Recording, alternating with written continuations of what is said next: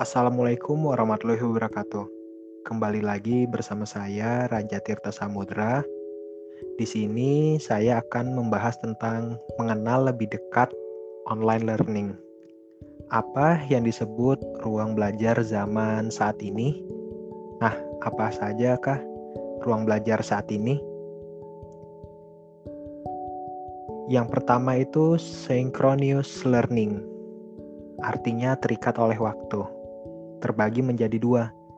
Yang pertama, live synchronous learning atau tatap muka adalah pembelajaran yang terjadi di mana antara yang belajar dengan yang membelajarkan terjadi ruang dan waktu yang sama.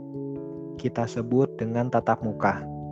Dan inilah ruang belajar yang terjadi untuk proses pembelajaran tradisional atau konvensional yang selama ini kita lakukan tatap muka dengan tatap muka fungsi kita sebagai dosen atau sebagai guru adalah merancang dan melaksanakan pembelajaran yang memungkinkan pembelajaran tersebut terjadi pada ruang dan waktu yang sama.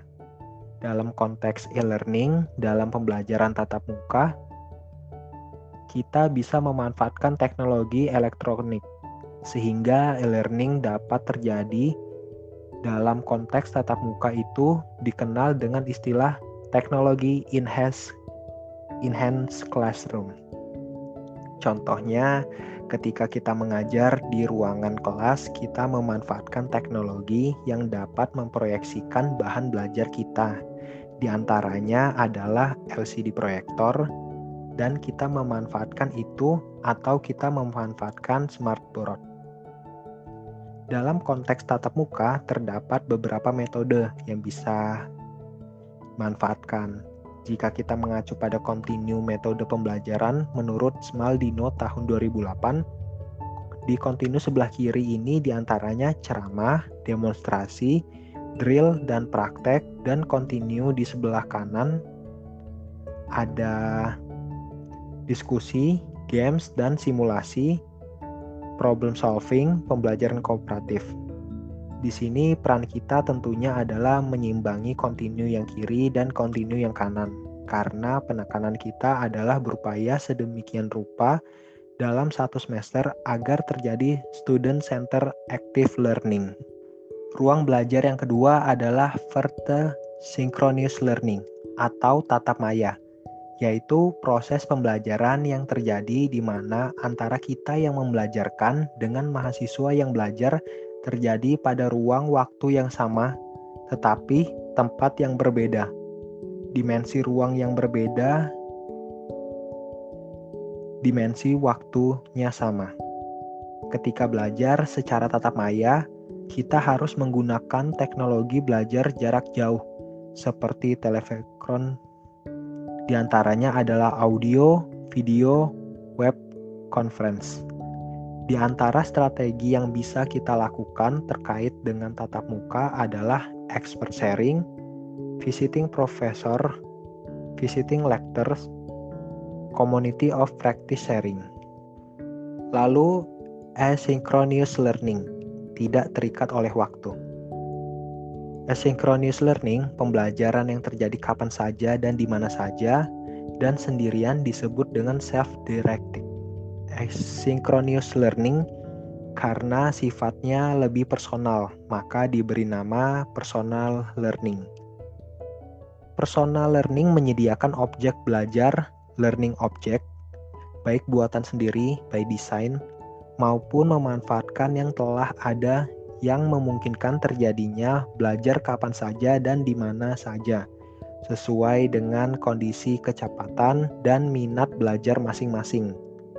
Prinsip materi digital adalah bentuknya harus digital, bite-size chunking atau modular, self-instruction, self-contained, personal konvensional, hyperlink, dan hypercontent proses belajar yang terjadi kapan saja dan di mana saja dengan orang lain, karena ada keterlibatan orang lain dan terjadi kolaborasi, maka disebut kolaborasi interpersonal.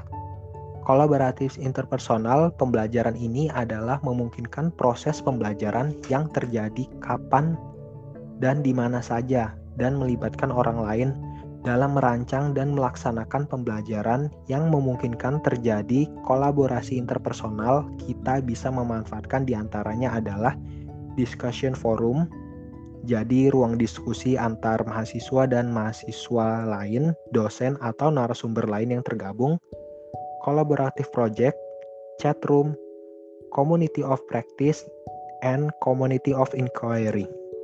Nah, Fungsi kita di era zaman sekarang terkait proses membelajarkan mahasiswa adalah merancang dan melaksanakan blended learning, yaitu merancang dan melaksanakan sistem pembelajaran yang mengkombinasikan dengan sedemikian rupa strategi pembelajaran sinkron dan asinkron terbaik dan relevan dalam berbagi ruang belajar tersebut untuk menciptakan pengalaman belajar yang optimum.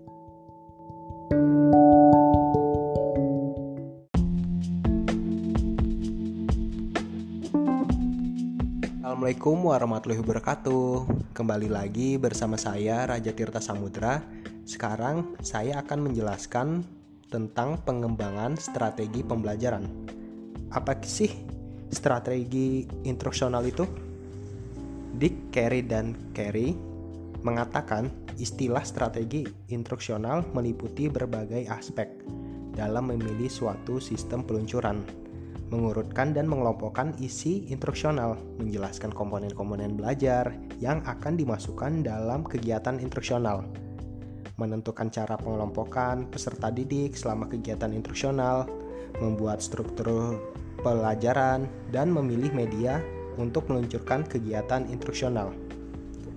Lalu, komponen yang disebutkan oleh Dick, Carey, dan Carey itu menunjukkan lima tahap kegiatan instruksional Tahap awal itu kegiatan instruksional, kedua penyajian isi, ketiga partisipasi peserta didik, keempat penilaian, dan yang terakhir kegiatan tidak lanjut. Komponen utama pertama urutan kegiatan instruksional.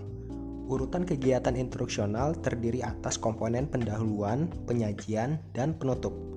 Setiap kegiatan instruksional terlepas dari tujuannya mengandung ketiga kegiatan tersebut dan tidak mungkin membaliknya menjadi penutup, penyajian, dan pembukaan. Nah, pendahuluan merupakan kegiatan awal dari kegiatan instruksional yang sesungguhnya.